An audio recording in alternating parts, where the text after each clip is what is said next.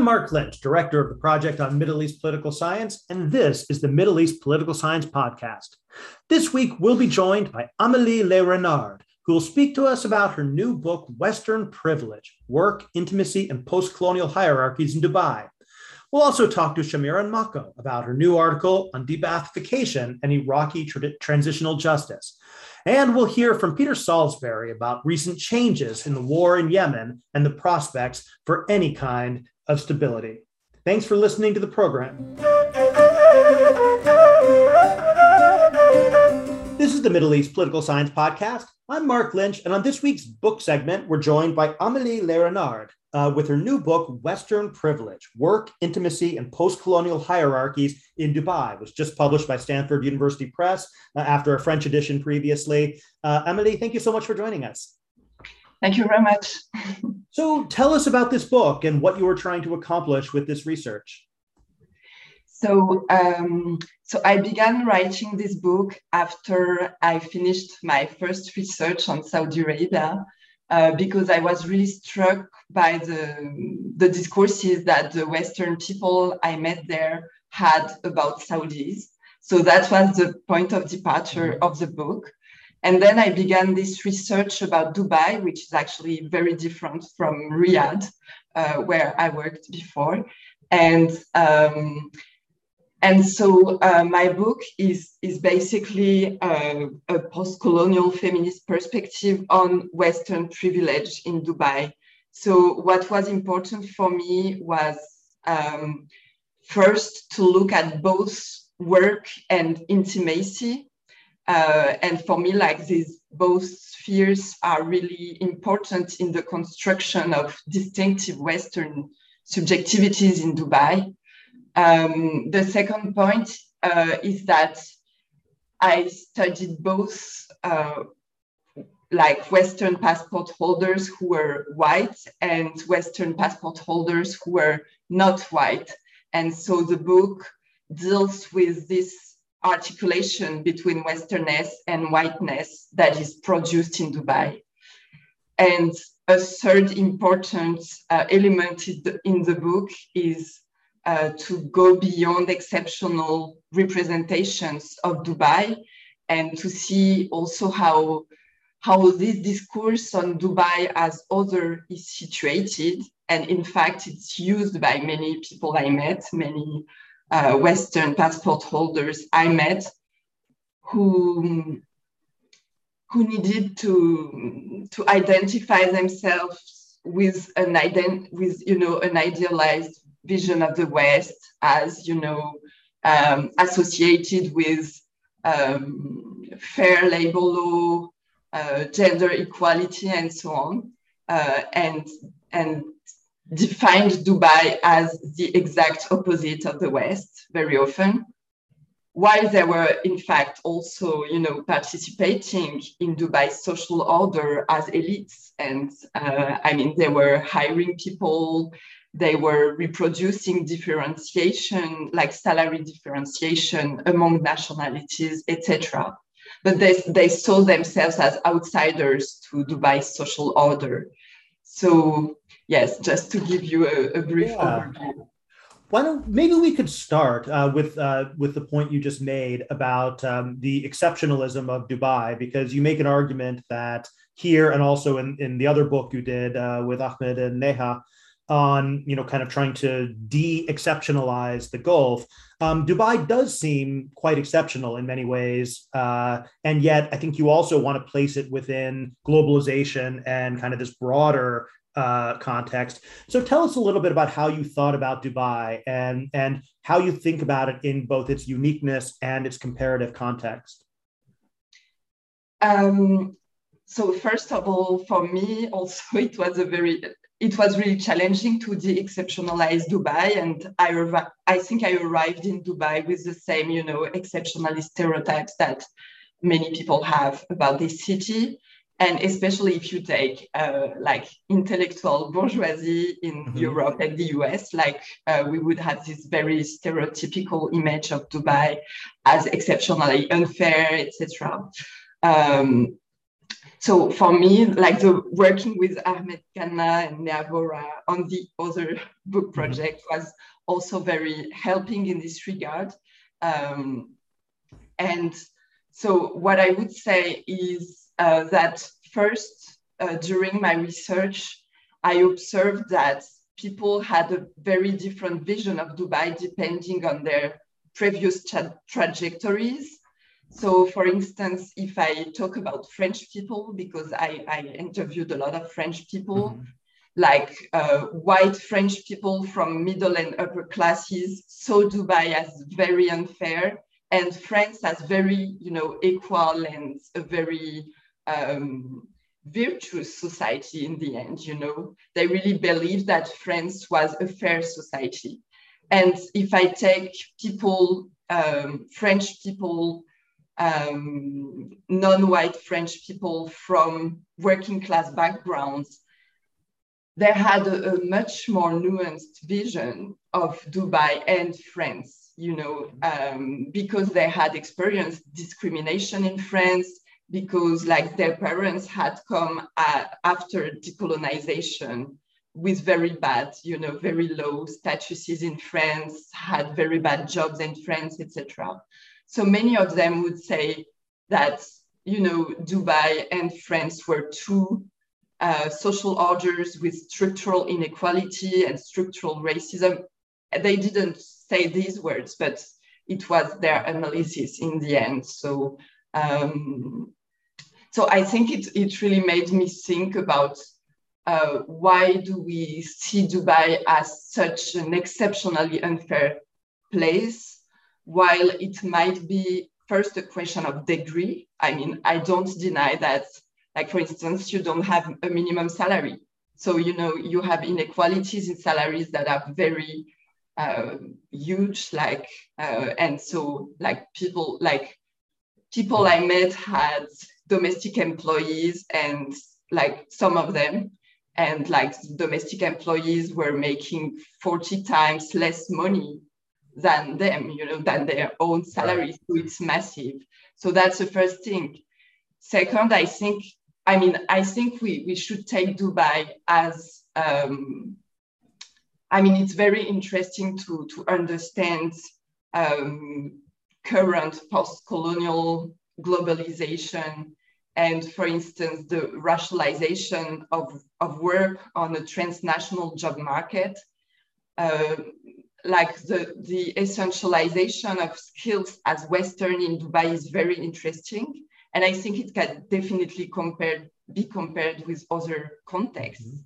Like Western degrees are, are valued. If you have a Western nationality, your salary is higher. Um, so it's very inter- like it's very interesting to, to observe in Dubai, but you could also like yeah. find these dynamics in other spaces um, so your your focus in the book is on Western passport holders, and you have this really interesting uh, discussion, especially early in the book, about kind of Western as an identity category. Um, but you also, as you mentioned in, in your introduction, um, you know, examine that against the, the, the idea of whiteness and um, and kind of racialization. So, could you talk a little bit about that, a bit more about how you see Western as an identity status and what that means in the Dubai context? Uh, yes, definitely. So I don't. Um, I don't use the concept of Westernness against the concept of whiteness. My intention is more to see how both concepts overlap or not. Um, so, um, so first of all, I chose to talk about Western people because it was really like the term that I had heard from my previous research, you know, in the region. And I think like at least 10 years ago or 15 years ago, the word white was not very much used in Arabic, for instance. Um, so I think that my first, my point of departure is really like, you know, um, empirical and also it's also materialist uh, in the sense that for me, the difference in Dubai between people who have Western passports and people who have no Western passport is like a difference in salaries. And so like salaries means also a difference in lifestyles. It's a difference in, in, in professional positions. Also in Dubai, if you have a certain amount of salary, you can sponsor dependents so it means, for instance, that people who can sponsor partners and children um, must have a certain amount of salary. So it's really like, you know, it shapes um, very strong inequalities between people who have Western passports and people who have no Western passports. Uh, so that was the point of departure also. And that's why I, I decided to talk about Westerness but in the book, I also argue that whiteness is still um, an overprivileged status among Western passport holders. And especially, for instance, if you look at uh, the people who get very, very advantageous uh, expatriate contracts with various benefits and, you know, housing and uh, health insurance and international schooling for the children, etc. Like mostly it's um, white men who get this kind of contract. So I'm also looking at um, gender, class backgrounds, and race, and how there are like you know inner hierarchies inside uh, the group of Western passport holders.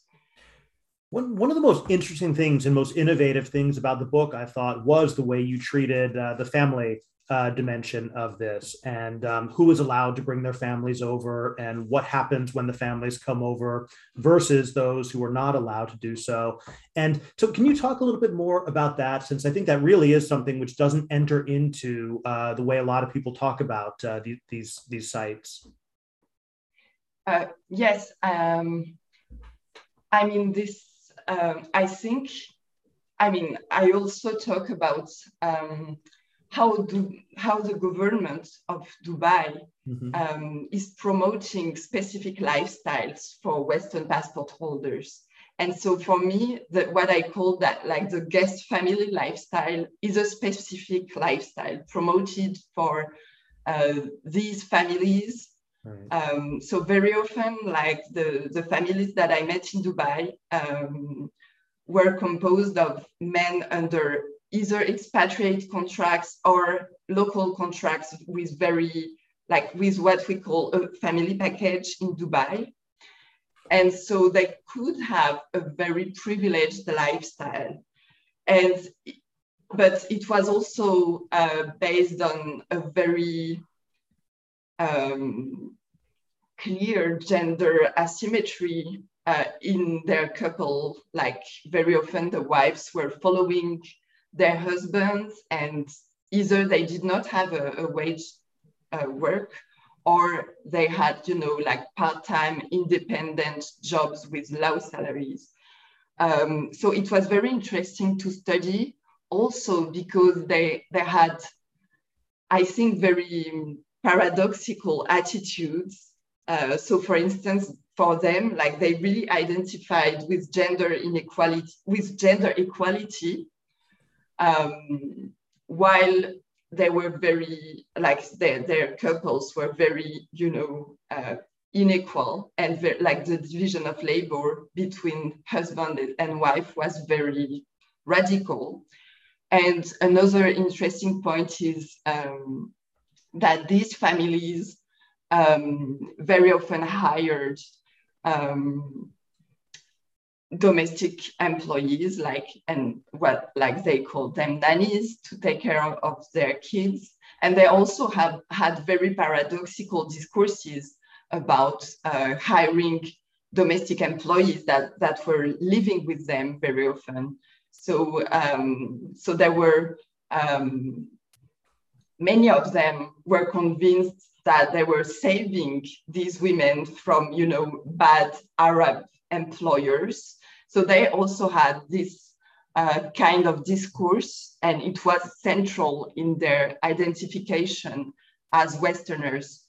and it's also interesting to study these uh, families in the um, you know, as uh, revealing something about the biopolitics of, of Dubai and also maybe of transnational migration in general, because these families were very often speaking about Dubai as very family friendly, while, you know, for Dubai, for many people, for many like people in low paid occupations and from southern societies, Dubai is a place where they can only come alone and they have to leave their children in their own home countries. So I think it's also interesting to study for this and how the government of, of Dubai see Western families as, you know, mainly consumers, like they're really here to consume, to consume, um, you know, expensive houses, to consume luxurious lifestyles and um, expensive international schooling. So it's also interesting to see how these families are both pampered and and really like uh, seen as consumers in this context. And then you have the the other government promoted life promoted lifestyle, the uh, the singles. Yes. So um, the singles, I, I, think, so the singles are not necessarily single. In right, fact, right. so I, I I call them single because they came in Dubai as single, and so uh, on their on their resi- residence card and so on. They are singles. Um, and the singles, it was maybe more difficult for me in the beginning to to see how their discourse was also um, a discourse of distinction toward Dubai. Uh, so many of them talked to me about Dubai's nightlife. So it's kind, in fact, many of them talked about Dubai as, you know, an experience. So for them, it's an experience. And Dubai's nightlife is an experience that they make for one or two years and they really enjoy it. And so many of them had like considered Dubai life, Dubai's nightlife as um, like a very nice experience that they enjoyed, but that they also fi- found like tacky, superficial, where it was very difficult to make serious relationships. Um, so they talked about all of this.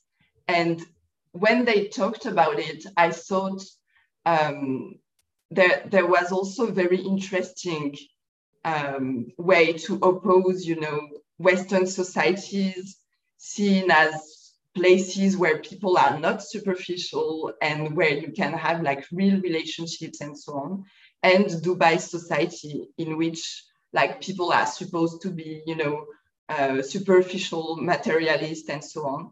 So um, that was very interesting to analyze. Also because in fact many of them had met partners life partners in dubai. So um, you really had this imaginary of Dubai as a place where people are, are here to consume and so on. But in fact, when, when you look at what happened, like many of them actually met people. But and they were also really creating distance from um, people in low paid occupations and from southern countries.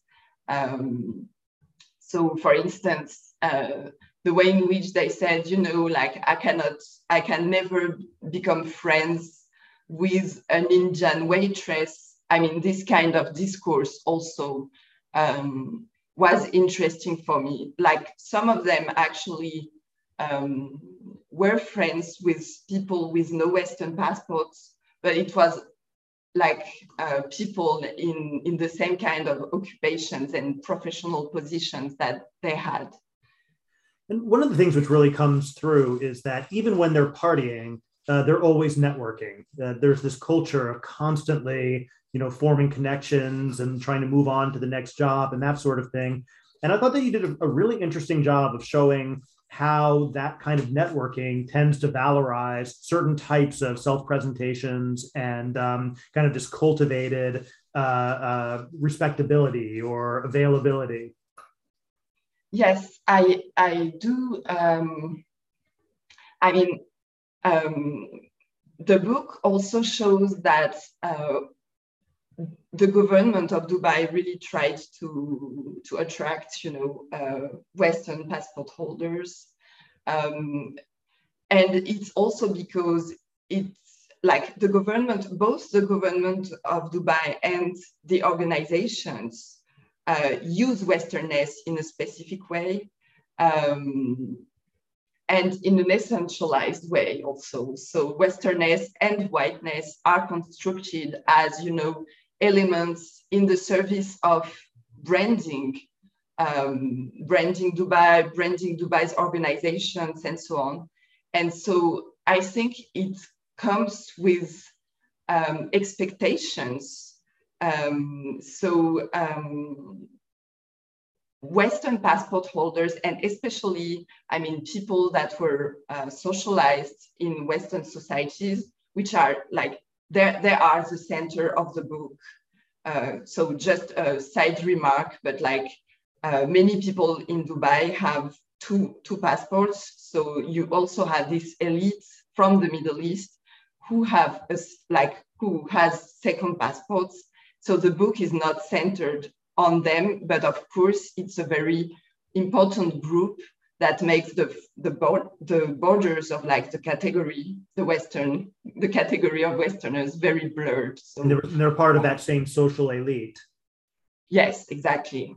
Uh, but so if I come back to to Western passport holders socialized in the West and the way in which uh, they have to, you know, conform to specific expectations and uh, like self-presentation norms, um, ways to interact with people and so on. Um, so that was also very interesting to analyze like uh, what what are you supposed to perform as a as a westerner in an organization? If you are hired because you represent something as a westerner that your organization wants to benefit from so then how are you supposed to behave and so on? So i've been also uh, analyzing this and and so for instance um, people um, like some people had stories of being discriminated against for for you know like looking too muslim or too indian or this kind of thing. Um, you also have um, experiencing experiences such as you know, you should always dress with very, um, uh, with like branded items and uh, in a very posh way and so on to not be mistaken as non-Western, especially if you are not white. Uh, so these uh, expectations were all the more constraining for people who like who could be mistaken as non-Western. So expensive watches and uh, expensive purses and the right clothes and all that that's actually important for that self presentation yes exactly but it's also this kind of cultivated ability to interact i mean you mentioned just you know some people are comfortable walking into a five star hotel and uh, you know and, and, engaging in small talk and for others it's much more difficult and, yes. and, and but, but that's racially coded in lots of ways yeah, exactly.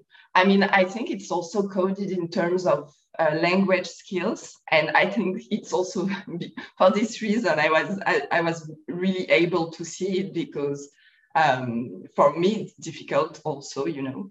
Um, but it was interesting to see that, for instance, I met um, US white businessman who had launched um, yeah, a small initiative that promoted networking through networking um, courses. So basically, he was proposing people um, to come and he was um, teaching them how to network uh, through like techniques such as, you know, like the elevator pitch, this kind of thing.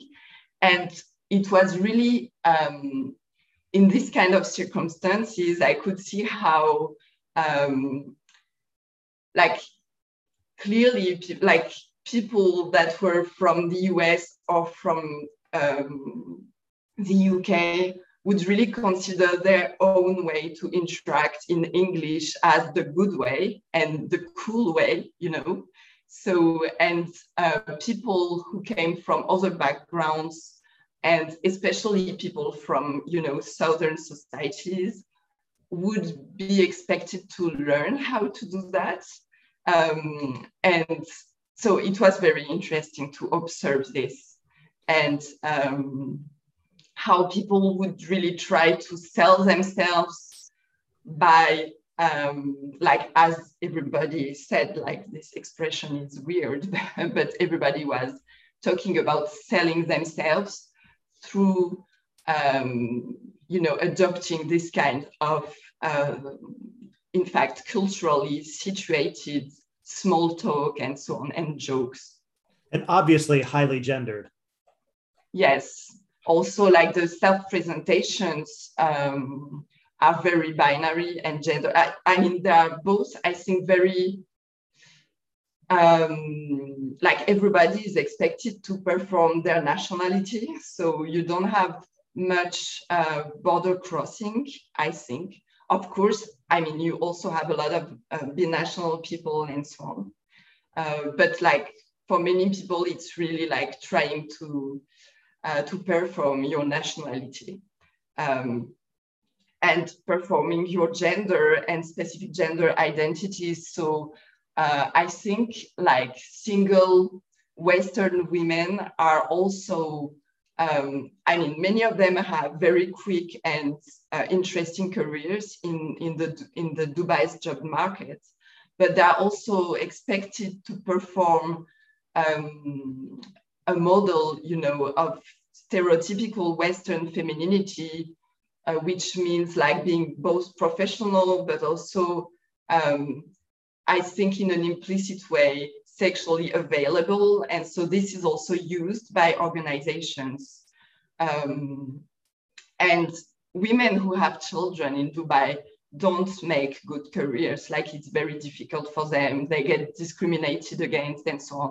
So I think it goes with this idea that you should be both, you know, like available at any time for your organization because many people I met had this very neoliberal discourse about, you know, I should be available uh, 24 hours and so on. And, um, and at the same time, to be sexually available and available for, you know, seduction plays and so on. And um, so that was also something I, I observed. I guess one last question is that you know so you you've done this research it builds on your previous work. And what do you hope that people within anthropology middle east studies globalization studies what do you hope that they most take away from uh, this next step in your in your in your publications? Um, i think for me uh, when i was um, studying middle east studies the the status of you know Westerners in the Middle East was never questioned and never studied. So um, so West like people from the West were supposed to do the research, and uh, people from the Middle East were supposed to be like you know the the object of research. So I think um, it would be interesting in, in, if this book helps to open this conversation about um, Western passport holders in the Middle East and um, yes, and their role also in reproducing uh, sometimes unfair social orders and so on. Um, so I think it's the first thing I, I would hope that this book um, produces. Mm-hmm. And then I'm also hoping to participate, you know, in in, I think, turns that I see in the discipline uh, recently. So the taking into account race and problematizing race in the region, um, like opening dialogue with uh, studies of, of, of race and uh, ethnicity uh, more openly. Um, also the post-colonial turn uh, of like studies of Arabian Peninsula that has begun before this book, but I think I hope it participates in it. And I'm also interested in um, studies on gender and sexuality and hoping, you know, to also um, contribute to this field. I mean, Middle East feminist studies are a very rich field and was very inspiring for me. So, and I'm also hoping to contribute to it through the, this book. It's a it's a really interesting book, and it was uh, it was fascinating to read, and and especially this uh, kind of reversing the ethnographer's gaze, and uh, you know turning it on the white experts instead of the native subjects is uh, I think it's it's an important move. Thank you very much. Uh, thank you so much for joining us. And uh, uh, we've been talking to Amélie Le Renard about her book, Western Privilege, just out with Stanford. Uh, thank you so much. Thank you very much again for inviting me.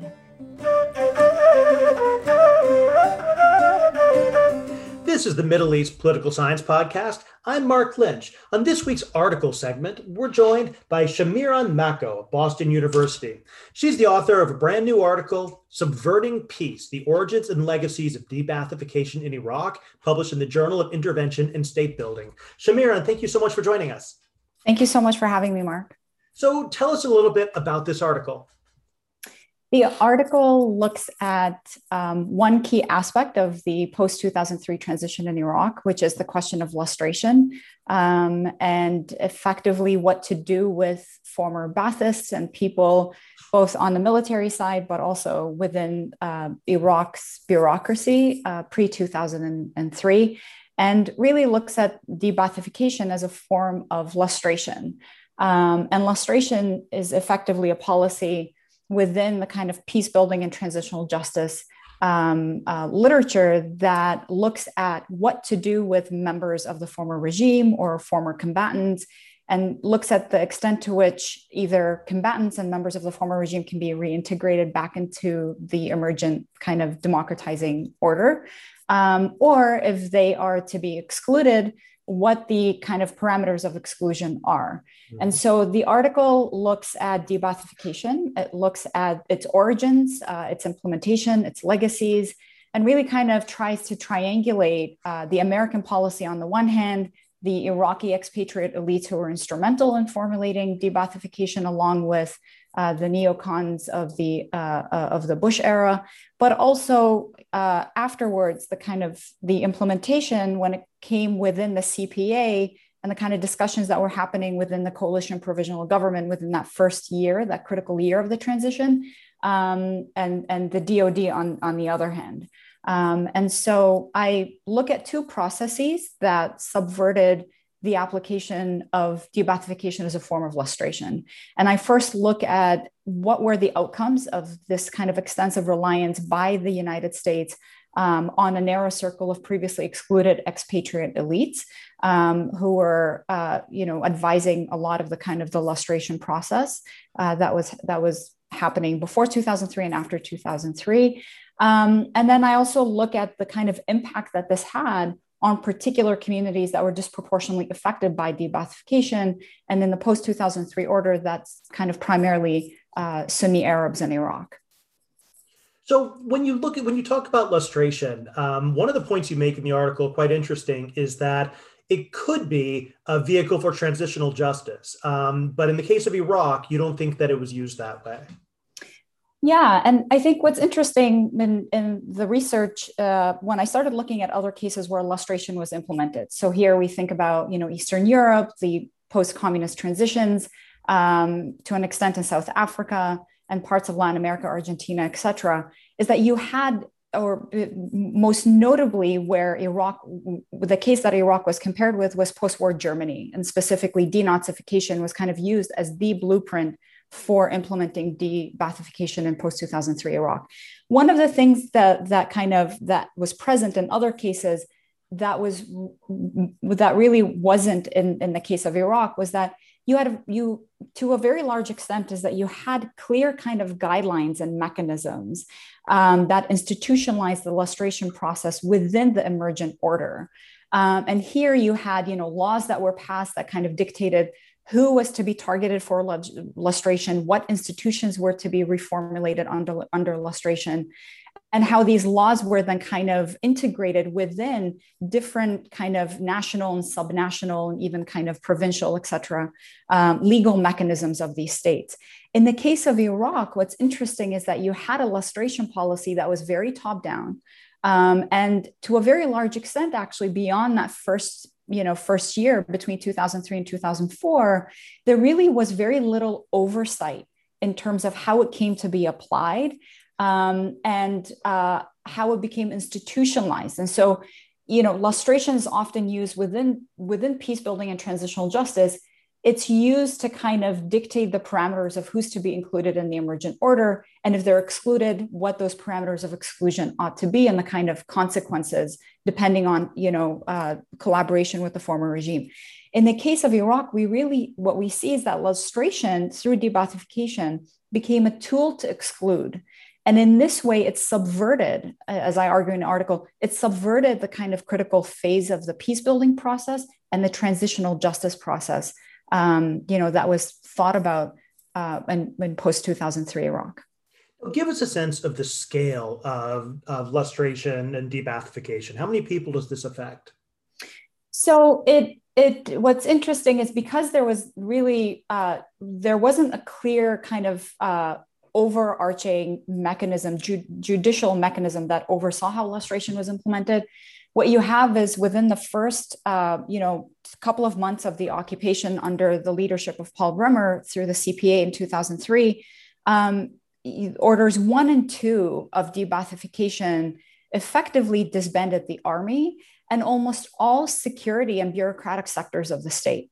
Um, and what's interesting is that this actually went against both the recommendations of the DoD and some CIA officers who had, you know, intimate knowledge of Iraq and the Ba'ath Party. Um, but it also actually went against um, some of the uh, task forces that were put in place in the kind of the preparation phase of the occupation, so before 2003, including the Democratic Principles Working Group of Iraq of the Iraqi opposition, which basically said that de-Baathification cannot mean dismissing from their jobs this kind of indiscriminate dismissing from their jobs of, of Iraqis and members of the Ba'ath Party.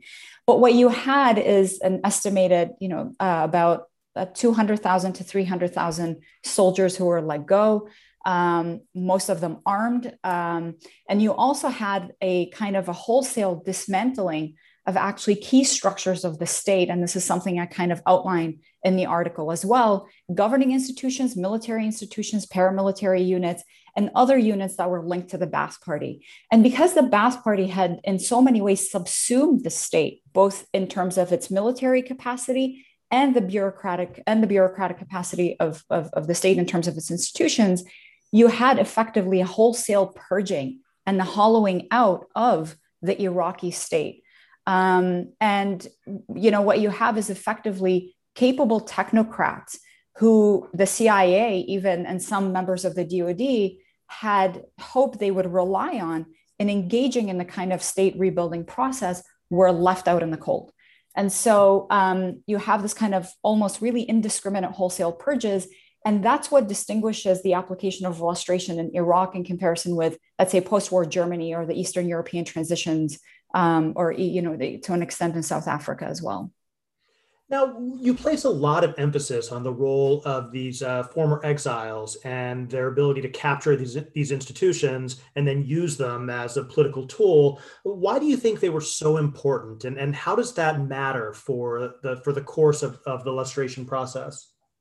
Yeah. Um, so one of the things that I looked at, and this is kind of part of a bigger project, is that I looked at, you know, the the Iraqi groups that were advising the U.S. government, and this this kind of led me to explore the kind of long term effects of the of the first Gulf War, and the relationship between exiled elites in Iraq since 1990 with you know the uh, the intelligence units of different uh, American administrations, but also with political elites in the United States as well. And here I focused on the different conferences that were held, opposition conferences that were held outside of Iraq throughout the 1990s. Um, sometimes even inside of Iraq in Iraqi Kurdistan after the establishment of the no fly zone. I looked at the influence of the INC um, and the INA, you know, under Ahmed Chalabi and um, uh, and, and other Iraqi leaders, as well as Kurdish opposition groups. So here, are the KDP and the PUK primarily.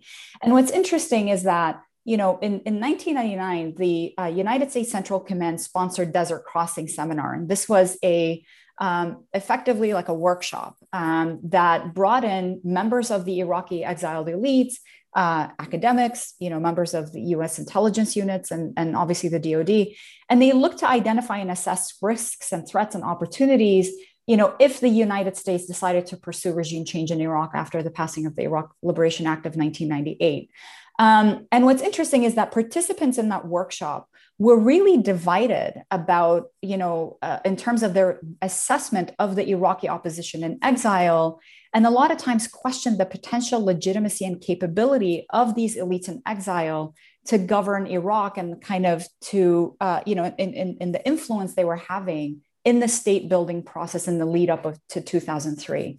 And so, what's interesting is that in the interviews that I had done, is that there's this overemphasis on uh, the role of information that was provided by the Iraqi elites in exile, and how that information then went on to shape de-Baathification in its most aggressive form, especially under the first critical year of the transition, um, and the role that you know particularly Ahmed Chalabi played in devising de-Baathification in the kind of most extreme form. So when you look at this in the broader context, um, what do you think the big significance of your research and the article is for people who are studying transitions and transitional justice and the like? What do you think the most important takeaways are for for the, for the field? Yeah, I think I think there's a couple of things. On the one hand, um, you know the the role that and the emphasis that's placed on dissident groups and the information flow from dissident groups and the ways in which that informs policy and that informs specifically policy towards you know democratization and state building um, and peace building um, by western states is you know something that kind of needs to be interrogated a bit more. And this has significance for for example you know um, like the libya group in exile that was informing the us government in 2000 uh, in 2011 and so on. Um, but also that in order for transitional justice and peace building to have these kind of uh, real impact that they're intended to have it's not enough to kind of rely on you know exiled elites but also you know this kind of top down imposition of these mechanisms really doesn't bode well for creating sustainable long term and durable um, solutions to thinking about um, transitional justice and peace building more specifically and within kind of more localized contexts. Um, Iraq isn't Germany, um, obviously, and Iraq also wasn't, you know, kind of similar to the post-communist transitions. But there's this idea that what may work in some cases will also work in other cases. And so I kind of questioned this notion of a one top down imposition of these transitional justice mechanisms without taking into account the local context.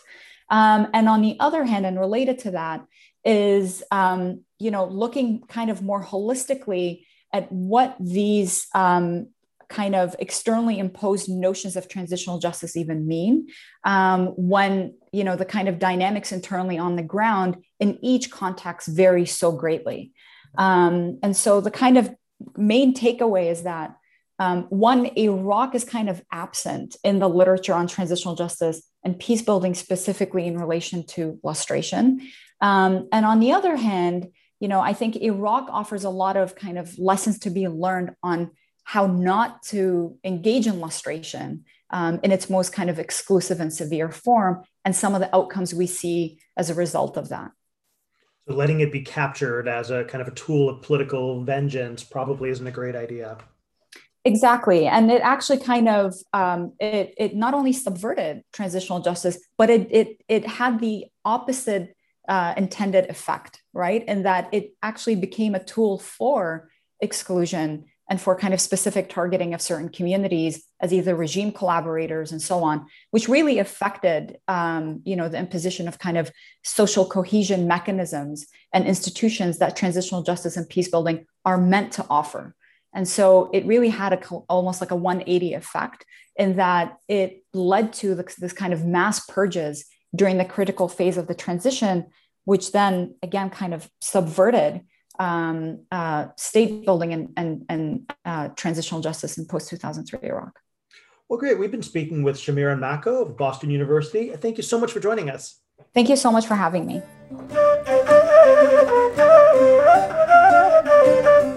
This is the Middle East Political Science Podcast. I'm Mark Lynch, and on our topic segment, we're now joined by Peter Salisbury, senior analyst at the International Crisis Group, uh, author of a recent report uh, on Yemen. Uh, Peter, thanks for joining us.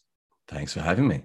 So, tell us so about this new report that came out and what's happening in Yemen that you think is especially significant. Sure. So, the report started as a, a short briefing, and as events unfolded, as they do, in Yemen, um, it became much more in depth and, and, focused on explaining the significance of, of what was happening.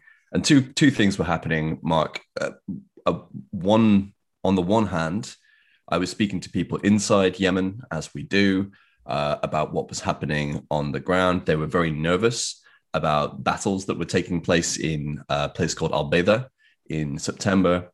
And at the same time, I was speaking to various international policymaker types, including in Washington, and they were telling me they weren't too stressed about this battle that's been ongoing for another governorate called Marib to the north of Al Bayda for the past year and a half because they thought it had stalemated. And what transpired was that the, the fighting in Al Bayda was a precursor to a renewed push into the south of, of Marib.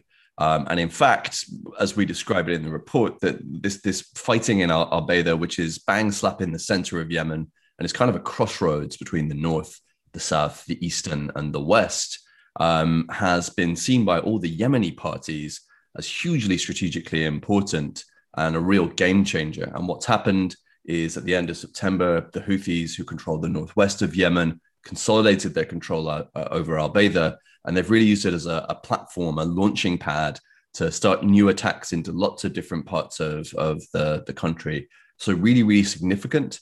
And at the same time, as you and I were discussing just before we started recording, many people outside of Yemen nerd world really checked out on Yemen and of the opinion that actually this thing stalemated and sooner or later the parties are going to want to sit down and talk. So explain to, to listeners who aren't as familiar with Yemen why Marib province is so important. Sure. Marib's important for, for two or three different reasons strategic, economic, um, and symbolic, I would say. Um, it's, it's first and foremost important because it's the, the last major city that the internationally recognized government and its allies control and where life is, is relatively livable. It's the last kind of symbol of government success, if you want to use that word in the north of Yemen. It's important because it is the, the site of some pretty major oil and gas fields. So there is a potential revenue stream for whoever holds it. And certainly the local authorities there make a fair bit of, of money from it. And it's also symbolically important because the story among many Yemenis is that if the Houthis, who control most of Yemen's political north, which is as you know, actually more complicated than saying the north of Yemen. You look at a map and they're two completely different things, and we can get into that or not. But when you when you look at, at Marib, if the Houthis take it, they then control, apart from one city called Taiz, which is besieged, they control Yemen's political north, and symbolically, that's that's very important to to the conflict because really a lot of the core fighting eh, that's gone on in in the war has been between northern groups, also southern groups have been heavily involved. But in terms of sort of the, the main kind of political thrust of what happened since 2014, this is really a, a key symbolic moment for the conflict. Especially because as you as you point out in the report uh, a lot of the, a lot of the south is dominated by conflict between uh, the secessionists and or the STC and mm. this internationally recognized government which makes it more of a, a complicated battle yeah, really in, in Yemen at this point, we have two, three, four, however many conflicts you want to name. But you've got the, the main conflict, which is between, let's say, the Houthis and everybody else. And then you've got a, a sub conflict, kind of a what we once described as a civil war within a civil war between the STC, the Southern Transitional Council, this pro independence group very close to the UAE, which controls Aden in the south, which is Yemen's temporary capital, and various surrounding governorates. And then you've got the, the government, which by and large is based in um, Riyadh, keeps on trying to return to Aden, prime minister currently in Aden, but no one else really from the, the government. Um, and the government increasingly has sort of a limited patch of territory as it, it keeps on you know, proclaiming itself the legitimate sovereign in, in Yemen. What the STC wants is to control basically most of what's left of, of Yemen that the Houthis don't control. Um, and what the government want is for the STC to get out of the, the way. Um, and they have very different interests, particularly when it comes to this fighting with the, the Houthis, where the STC have kind of watched the Houthis slowly but surely making their way into Marib. And part of them would like to see Marib fall because then they think regional actors, Saudi Arabia, the UAE, and others would see them as the only game in town. They think they had to support them to prevent the Houthis from a complete takeover but then also aware that once Marib falls, there's a very high possibility that the Houthis start paying a lot more attention to southern governorates. Now, you described the Houthi strategy, um, and you see it as quite strategic um, as how they've approached each of these conflicts. Walk us through that a little bit. It's not just a military campaign. Absolutely. So, in the the north, what we we've described is uh, strangle and negotiate, and in the south, we talk about divide and, and conquer. Uh, uh, and we've seen this with the Houthis, not just for the last few years, not just over the, the course of the, the civil war, but really since, let's say, 20, 2011, when they became much more expansionist in terms of their, their territorial ambitions. What they'll do is before they enter an area, they'll send people to do outreach. They'll be calling local sheikhs, they'll be calling local dignitaries, and they'll be saying, hey, we want to come it's really terrible the way you've been treated. We'd love to help you out. If that doesn't work, those entreaties turn into threats, turn into people saying, well, if you if you don't do this, then I guess you're on the side of the bad guys in their view. Therefore, we're going to do X, Y, Y, Z. And what will often happen is when they enter a territory, they'll surround it first. They'll continue these negotiations, and if that doesn't work, then they go in militarily and often destroy the homes of the main local leader who has become their their rival or or enemy, which of course lays down a marker for everybody else. Not only are we going to come into your area, if you don't negotiate with us, then we're going to make it so you can't come home, and we're going to very symbolically defeat you. And that's really what they've been doing in Marib, slowly but surely increasing their chokehold around the, the city from every side, and then going to the local authorities and saying, here's the deal here's what we will offer you. You can continue to exist, continue to rule, but under our, our authority, really. In the South and other parts of the country, they've been much more explicit in trying to really drive and exacerbate these tensions between the STC, the government, uh, largely by playing up this idea that the government is really led by Islah, Yemen's main Sunni Islamist party, and that the, the Saudis, this is the new line from the Houthis, that the Saudis are, are supporting what they call takfiris. What they mean are these, these Salafi armed groups in Yemen who are quite complex, but also very interesting to observe, who are playing a, a bigger and bigger role in the conflict and who the Saudis do seem to have, have found to be among sort of their, their better allies on, on the ground. So all these really sort of complex messages from the Houthis and really quite sophisticated, for want of a better word, and then on the other side, what's also bearing in mind here is the utter sense of failure of the internationally recognized government. I can't think of a, a, better word. When we speak to tribal sources, military sources, even people within the government, what we hear again and again is that the Houthis' greatest ally is the government's failure to do exactly the thing that the Houthis are doing reach out to people, work out what they need, make offers, and actually follow through on those those promises. Now, in the the regular media, typically what you hear about the Houthis is just that they're Iranian backed and an Iranian proxy, and obviously it's a lot more com- complex than that. And um, and yet the relationship between Iran and the Houthis has clearly changed over time. And how how would you describe the major sources of Houthi power? Why are they able to be so militarily effective inside of Yemen after all this time?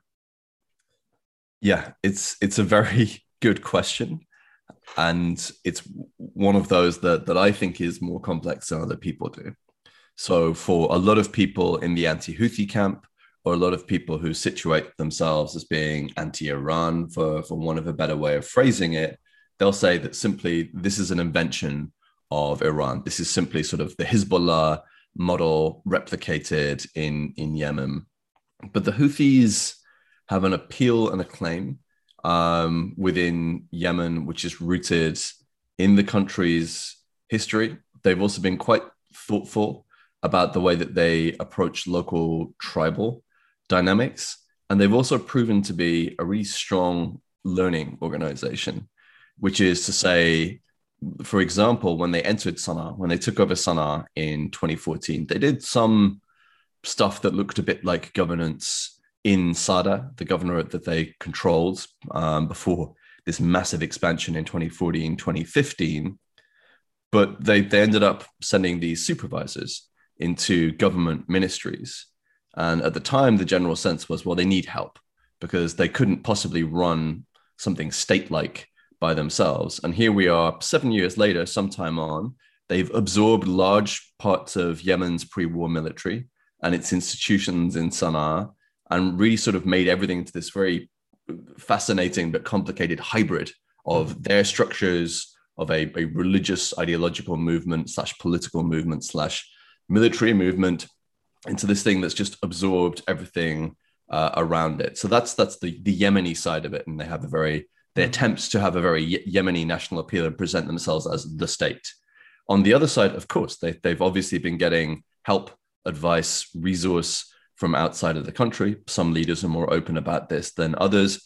What they will claim is that most of the help that they get is is kind of capacity building if you were uh, the US and working with a local group is, is how you you describe it.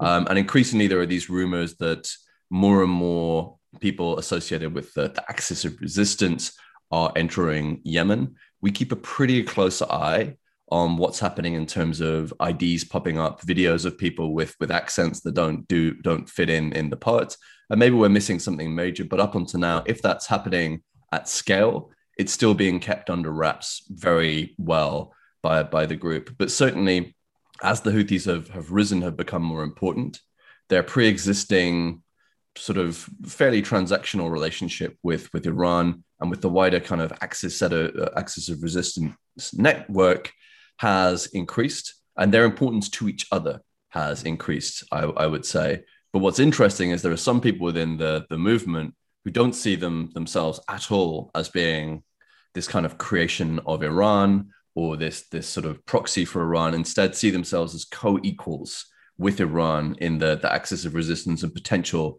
future leaders of the axis of resistance. So the the mentality and the psychology is a little bit different from what you'd you'd imagine if you were outside of Yemen. Interesting. Sorry for my dog in the background there. That's fine. Um, so for the last question, then, um, you know, obviously Yemen's humanitarian catastrophe continues apace, and mm. um, does anything that we're talking about here hold out any prospect for alleviating this humanitarian catastrophe? The short answer is no. Um, and that's just very sad because at the moment, what we're seeing is not just this, this military fracturing of the country, but uh, an economic fracturing of Yemen as well. And increasing this is not just a, a military war, a power struggle, a political struggle. It's also an economic conflict where people are using the, the levers of the economy at their disposal to hurt each other.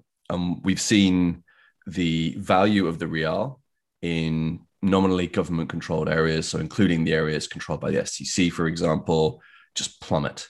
And what that's doing is it's, it's massively increasing the cost of living in most areas of the country for ordinary Yemenis. We also have this standoff over fuel on the west coast of Yemen around a, a port called Hodeida, and that's increasing or leading to via various means uh, an increase in the price of fuel. So we're seeing people's incomes have just collapsed and been killed over the course of the conflict. What can you do economically right now? And now we're seeing the last few years this kind of concurrent inflation increase in, in the cost of, of living and decrease in people's purchasing power. Um, and it's it's very difficult to see how you get a handle on that without resolving not just the, the big war, between the Houthis, the internationally recognized government supported by Saudi Arabia, but also these kind of sub conflicts mm-hmm. as well between the STC and, and the government. So it's it's very difficult to feel optimistic about the prospect for Yemen um, over the next couple of years. Well, on that note, uh, Peter, thank you so much for joining us and giving us a sense of what the International Crisis Group is seeing in Yemen right now. Thanks very much for having me, Mark.